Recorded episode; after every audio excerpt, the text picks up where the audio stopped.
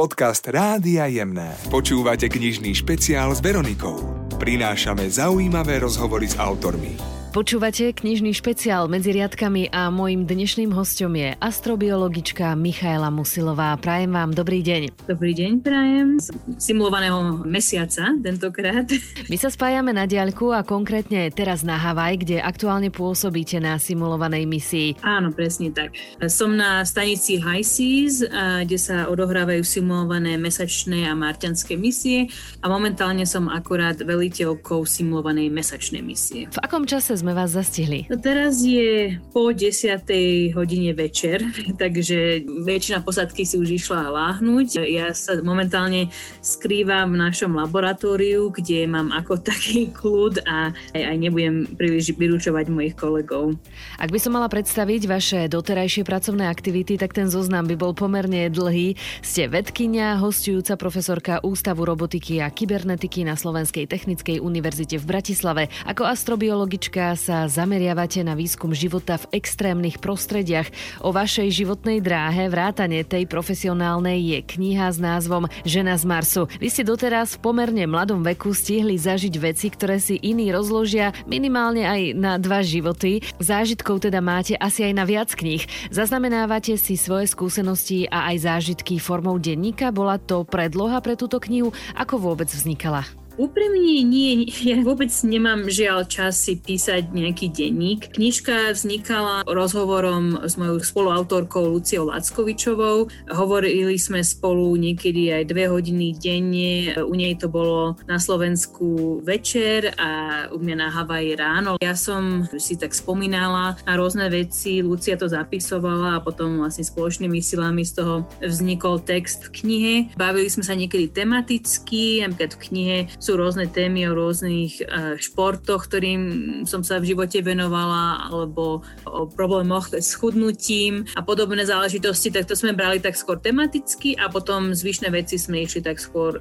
chronologicky. Potom ešte ja si vediem, nie síce denník, ale taký zoznam rôznych srandovných citátov alebo zábavných chvíľ, ktoré sa odohrali v mojom živote. V minulosti som si to písala do niečo ako diára, teraz si to skôr zapisujem elektronicky, takže aj na to sa občas pozriem a spomeniem si na nejaké príjemné chvíle z minulosti. Viaceré vaše skúsenosti môžu byť inšpiráciou aj pre iných mladých ľudí, napríklad v tom, že ste sa naučili nebáť sa víziev. No a to sa začalo už v detstve, keď ste prekonávali prekážky v rôznych cudzojazyčných prostrediach. Od detstva som sa naučila, že výzvy môžu človeka buď limitovať, alebo sa naučí na nich človek rásť. Keď som bola malá, som tedy moc nemala na výber sme s rodičmi cestovali z krajiny do krajiny kvôli otcovej práci, ale aj počas spoznávacích ciest po rôznych krajinách, kde sme žili. Tedy jednoducho som nemala na výber. Buď som sa naučila reč krajiny, v ktorej sme pôsobili, alebo by som zostala sama a vlastne by som nemala kamarátov a už vtedy si robili zo mňa srandu za to, že neviem poriadne hovoriť nejakou rečou. Takže bol to aj taký spôsob, aby som tým druhým ukázala, že sa vo mne mýlili a že zbytočne mali voči mne predsudky. A to bol taký ten začiatok toho, že som si uvedomila, že je dôležité čeliť tým rôznym výzvam a problémom a naučiť sa nájsť nejaké riešenie a nejaký spôsob, aby človek s tým mohol žiť a nie báť sa určitých vecí. Keď si čitatelia na Slovensku budú čítať vašu knihu, tak to môžu mať v podstate rovno aj s hudbou, keďže na začiatku každej kapitoly sú aj názvy piesní. Dali ste tam takéto odkazy na hudbu. Podľa akého kľúča ste ich vyberali? Ja sa vždy zafixujem nejakú osobu, nejakú chvíľu, moment s nejakou pesničkou alebo určitým typom hudby. Takže ja to tak už mám sama v hlave, že keď si spomeniem na určitý rok alebo určitú kamarátku danej chvíle, momenty ľudí, tak je to asociované s nejakou pesničkou. Keď som rozprávala moje príbehy Lucii a ona si začala už robiť poznámky, že á, zase som nejakú pesničku spomenula. Bol to aj jej návrh, že by bolo fajn nejako integrovať tieto pesničky do knihy a tak sme sa potom bavili aj s vydavateľstvom, že ako to najlepšie spraviť, aby nejakým spôsobom bola pri každej kapitole nejaká táto pesnička pesnička. Som rada, že si to ľudia všimnú a, a dúfam, že si aj niektoré tie pesničky vypočujú. Dúfam, že to dá v každej kapitole taký ďalší nádych toho, čo som prežívala v čase, keď som aj túto hudbu počúvala. Ako je to s hudbou pri vašej práci? Môže vás sprevádzať hudba napríklad aj pri simulovaných misiách? Je tam povolené počúvanie hudby aj pri pracovnej časti misie? Záleží to úplne od posádky. Ako veliteľka vždy musím na začiatku misie sa snažiť pochopiť dobre moju posádku, zistiť, že či sú to ľudia, ktorí preferujú skôr tiché prostredie na pracovanie, alebo či naopak veľmi potrebujú určitý typ hudby, aby ich to viac stimulovalo. Takže to je jedna z takých tých vecí, ktoré najprv zistujem podľa toho, ako sa navzájom ku sebe správajú členovia posádky, ako spolu vychádzajú, v akých podmienkach pracujú. Napríklad aj dnes sme akorát začali túto simulovanú mesačnú misiu a hneď sa ma jeden kolega pýtal, že či si môže pustiť nejakú hudbu a ja hovorím, že kľudne, ale že nech len sa spýta ostatných, že či súhlasia s tým typom hudby, lebo keby si niekto teraz púšťal metalovú hudbu, tak možno by to nesadlo každému členovi posádky. Ale potom väčšinou skoro na každej misii vždy je prítomná hudba. Možno nie keď pracujeme, ale počas rôznych cvičení, keď musíme robiť naše povinné denné telesné cvičenie, alebo niekedy ľudia chcú počúvať hudbu pri jedle alebo pri iných príležitostiach. Mojím dnešným hostom je astrobiologička Michaela Musilová, ktorá je na Havaji, momentálne tam pôsobí v rámci simulovanej misie na mesiac. Ako dlho potrvá táto misia? Táto bude dva týždne. Mesačné misie sú väčšinou kratšie, lebo tak sa predpokladá, že prvé ľudské misie na mesiac v blízkej budúcnosti budú asi tiež iba niekoľko týždňov, prípadne mesiac.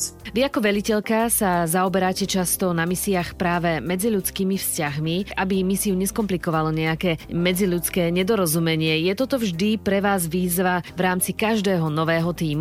Áno, naozaj každou z mesou ľudí, ktoré mám na misii, sa veľmi mení dynamika, ako sa správajú ľudia voči sebe, ale aj ako sú úspešní v vykonávaní ich experimentov. Lebo napríklad sú určitý typ ľudí, ktorí veľmi potrebujú interagovať s druhými, ale až natoľko, že vlastne tých druhých ľudí vyrušujú a nevenujú sa vlastnej práci, takže tam zase treba ich trochu usmerniť a aj ukludniť už tým spôsobom, aby sa viac venovali práci, ktorá je potrebná v tom danom momente, ale potom im to kompenzovať v inom čase, aby zase dostali tú dávku tých sociálnych interakcií, ktoré potrebujú a naopak práve sú niektorí ľudia, ktorí najlepšie fungujú len keď sú sami alebo keď sa môžu úplne ponoriť do ich výskumu, ale zase je dôležité tých ľudí dobre integrovať do posádky, aby nemali potom pocit, že nie sú súčasťou týmu. Takže každou misiou mám vždy plné ruky práce, manažovať ľudí a môjim takým cieľom je z každej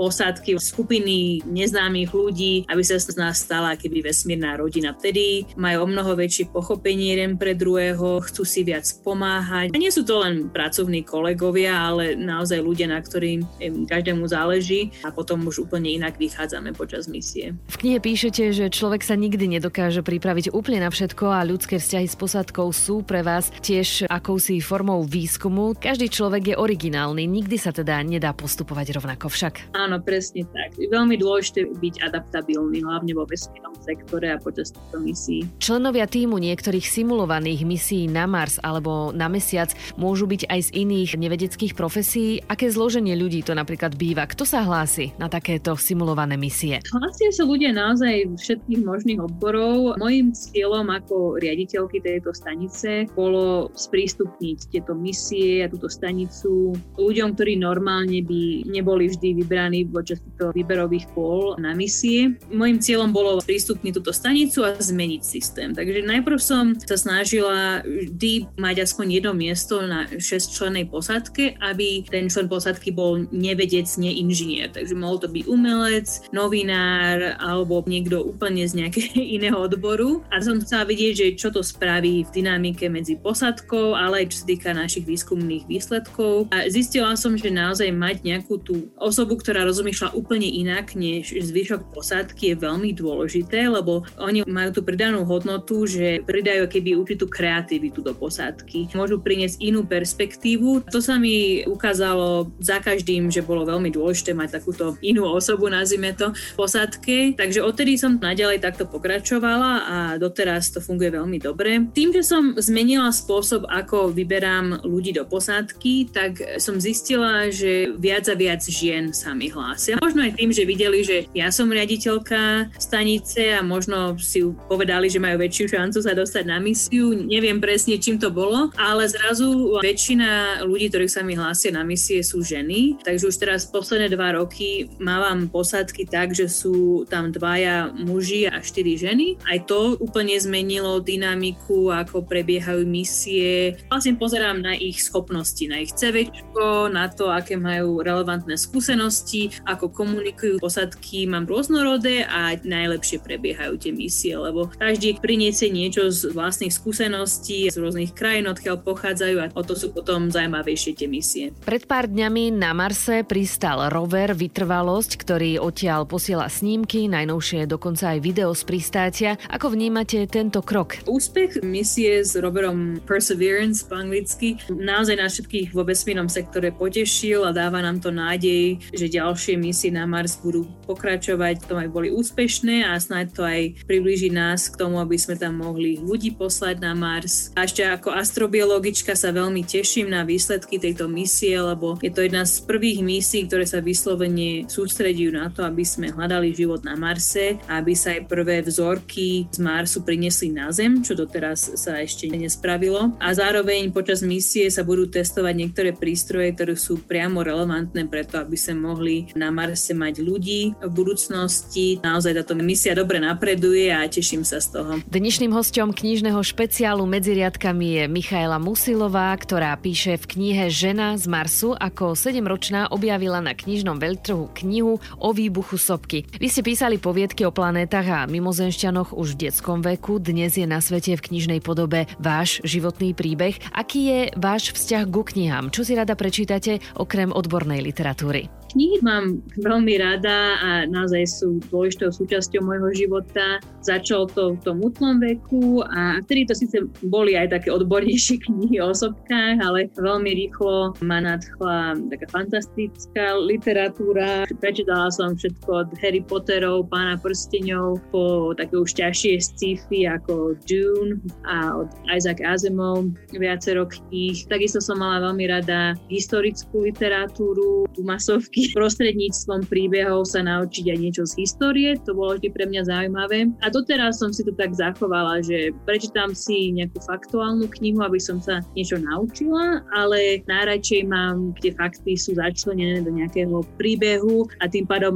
mám dve muchy jednou ranou, na niečo sa naučím a zároveň si užijem nejaký príbeh. A tak vlastne sme sa snažili aj tú knihu Žena z Marsu, aby bola napísaná, že prostredníctvom môjho rozprávania a rôznych zážitkov sa ľudia môžu dozvedieť aj rôzne zaujímavosti z vedy, z astrobiológie a podobne. Čitatelia sa v knihe Žena z Marsu dočítajú napríklad aj o životných kryžovatkách. Keď sa Michaela Musilová rozhodovala, čo ďalej v živote, či pôjde cestou vedy a výskumu, alebo napríklad cestou histórie umenia. Vždy sa pýtam mojich hostí aj na domácu knižnicu, vy ste však často na cestách, takže darí sa aj pri takomto hektickom živote plnom zmien a keď ste stále v pohybe, vytvoriť si vlastnú knižnicu podľa vašich predstav, aké knihy by sme v nej našli? No je to určite veľmi náročné a tým, že som keby vedela, že taký bude mať život, tak som od puberty síce nejaké knihy zbierala, ale nenosila som ich so sebou. Skôr u rodičov doma v Bratislave je taký môj sklad kníh, ale aj iných rôznych suvenírov z ciest a iných vecí, ktoré mi pripomínajú nejaké udalosti z minulosti. Takže vlastne u nich by som nazvala aj tá, tá moja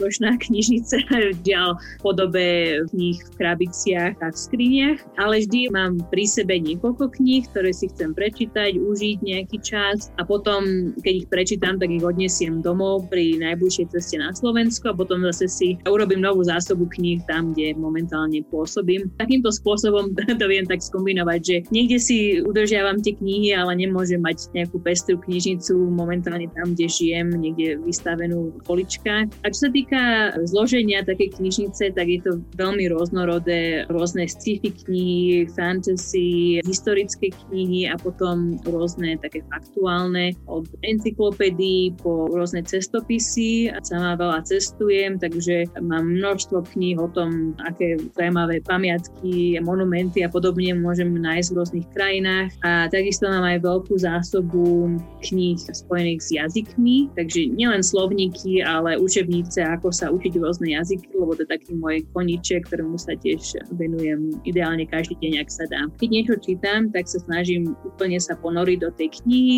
užiť si ju, ale potom už ju musím dať bokom a venovať sa ďalším veciam, potom prejdem na ďalšiu knihu. Ale jediná kniha, ktorej som sa v minulosti vrátila viackrát, bol práve Harry Potter a bol to tým, že jazyk Harry Potterovi nie je až taký, nazvime to, komplikovaný a preto som sa rozhodla, že tú knihu prečítam v rôznych rečiach. A prostredníctvom tej knihy som sa aj naučila viacero rečí. Prvýkrát som všetky knihy prečítala po anglicky, tedy som mala dostatočne dobrú angličtinu, že to nebol problém, ale určite každou knihou sa mi spestril slovník. Potom, keď som sa učila po francúzsky, tak som prvých niekoľko dielov prečítala po francúzsky a tým, že už som ich predtým prečítala po anglicky, tak som vedela, keby čo sa tam bude diať a opäť mi to pomohlo zlepšiť si francúzštinu, zväčšiť si slovník vo francúzštine a potom, možno som mala okolo 15 rokov, som sa začala učiť nemčinu. Už som mala nejaké základy a vtedy som sa pustila, tuším, do 5. knihy Harry Pottera, si taká dosť hrubá kniha a nikdy nezabudnem, som čítala prvú stranu a zbra jed a ja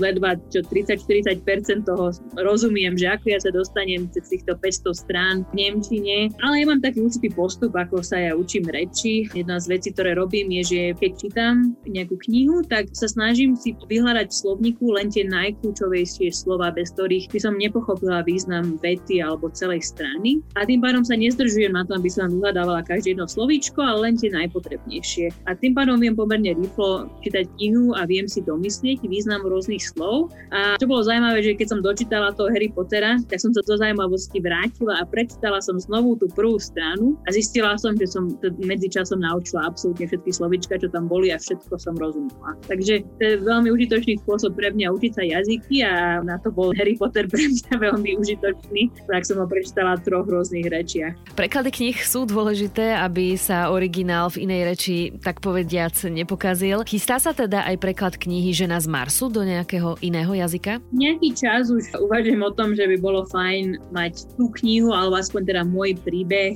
nejakým spôsobom po anglicky. Ešte sme nemali možnosť sa o tom porozprávať so spoluautorkou Luciou Lackovičovou, takže to ešte plánujeme to riešiť, ale v každom prípade určite by som chcela, aby môj príbeh bol prístupný aj po anglicky. Mám o to veľký záujem. Z celého sveta mi ľudia píšu, že kedy už ide tá knižka po anglicky, takže to je niečo, čomu sa plánujem venovať tento rok, ak sa mi podarí. Vaši rodičia vždy podporovali vaše záujmy. Ako vám v živote pomohol prístup vašich rodičov? Bolo určite veľmi užitočné to, že ma nechali vyskúšať rôzne hobby alebo športy alebo čokoľvek to bolo, ktoré ma v tom čase zaujímalo. Tak som sa potom vedela lepšie rozhodnúť neskôr v živote aj pri dôležitejších rozhodnutiach. A doteraz ma to takýmto spôsobom sprevádza, že som zistila tú hodnotu toho, že človek naozaj môže niečo vyskúšať a, a hlavne, že sa môže rozhodnúť potom inak, inou cestou alebo zmeniť svoj názor, že to je tiež veľmi dôležité. Veľa ľudí si myslí, že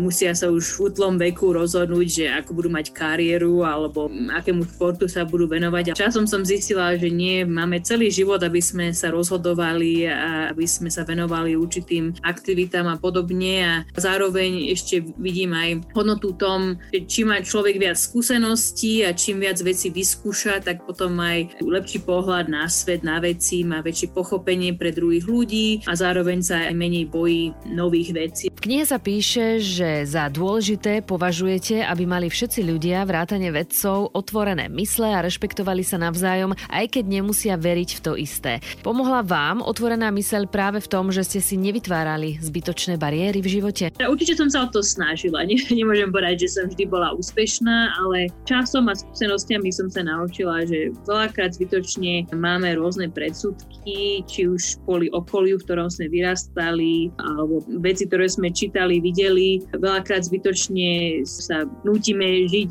a fungovať už tým spôsobom. Takže každou skúsenosťou, každou osobou, ktorú stretnem, s ktorou spolupracujem, sa toľko veľa vecí naučím, len človek musí byť pripravený aj na to, aby seba zmenil. Priznal si, že aha, no možno som nerobil veci úplne správne, alebo možno som nemal povedať veci takýmto spôsobom a, a tak ďalej. A keď si človek vie priznať to, že sa môže on sám zlepšiť, hlavne dôležité vedieť sa ospravedlniť druhým ľuďom, keď náhodou niečo spravil zle alebo nesprávnym spôsobom. Proste človek sa stále učí. A je úplne normálne robiť chyby, ale hlavne treba sa za ne vedieť ospravedlniť a snažiť sa ich napraviť, keď to je možné. Niekedy ľudia hovoria, že netreba lietať do vesmíru, že na Zemi je toľko krásnych miest, tak prečo nespoznávať tie? Kto si však prečíta vašu knihu Žena z Marsu, tak sa dočíta, že vy planetu Zem máte pomerne dobre zmapovanú a naplno ju spoznávate. Boli ste v Grónsku, Afrike, máte za sebou výstup v Himalájach, expedície v rôznych krajinách a rôznych podmienkach v rôznych ročných obdobiach. Je to tak, že kým možno raz v budúcnosti príde pre vás možnosť pozrieť sa do vesmíru, Zem budete mať takmer celú prebádanú? To by bolo úplne ideálne, keby sa mi podarilo.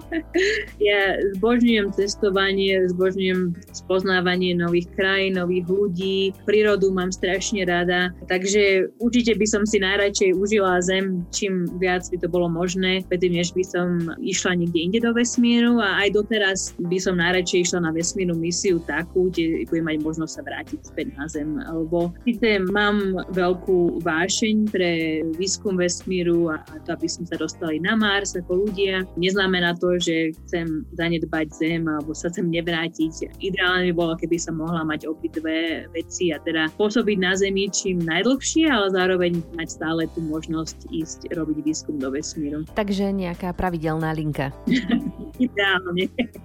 Michála Musilová sa na Slovensko vždy, keď to ide, rada vracia. Vidím, že na Slovensku je strašne veľa potenciálu v ľuďoch, veľmi šikovný, veľmi múdry, veľa vecí by sa dalo uskutočniť, strašne veľa mladých ľudí odchádza, nevracia sa späť a to bol vlastne bol jeden z dôvodov, prečo som sa vrátila na Slovensko niekoľko rokov dozadu a chcela som vytvoriť nové možnosti pre mladých ľudí, aby nemuseli všetci utekať do zahraničia, ale mohli sa uplatniť napríklad aj vo vesmírnom sektore na Slovensku a doteraz to je mojou motiváciou mať to spojenie so Slovenskom, aby som mohla pre mladých ľudí vytvoriť možnosti alebo prepojenie na zahraničie, na vesmírny sektor, na svetovej úrovni, ale zároveň, aby mohli tieto rôzne aktivity robiť priamo zo Slovenska. A potom určite mám na Slovensku rodinu, kamarátov a krajinu samú o sebe mám veľmi rada a množstvo ľudí, ktorými spolupracujem. Vždy je pre mňa veľká radosť sa vrátiť a teraz to bolo veľmi náročné, už vyše roka pol som sa nemohla vrátiť na Slovensku kvôli pandémii a je to teraz dosť náročné pre mňa, tak sa teším, keď snáď sa veci zmenia k lepšiemu v blízkej budúcnosti a budem sa môcť opäť vrátiť. Viac si o životnom príbehu slovenskej vedkyne, marsonautky a astrobiologičky Michaely Musilovej prečítate v knihe s názvom Žena z Marsu od publicistky Lucie Lackovičovej. Michaela Musilová sa naplno venuje výskumu, vede a simulovaným misiám. Okrem vášne k sopkám sa rada potápa, rada tancuje, má rada hudbu. Prajem vám, nech sa vám darí na všetkých vašich cestách a vo vašej práci aj naďalej, tak aby ste počas roka mali čo najviac dní, keď si budete chcieť schutiť zatancovať. Verím, že v našom rozprávaní budeme niekedy pokračovať. Ďakujem vám za rozhovor. Ďakujem vám pekne vám, majte sa, pozdravujem z mesiaca. Ak sa mi podarí dostať na Slovensko, tak veľmi rada budem pokračovať v rozhovore. Knižný špeciál s Veronikou a Pantarej. Pravidelne najemných. Počúvajte ho aj v podcastoch na jemné.sk.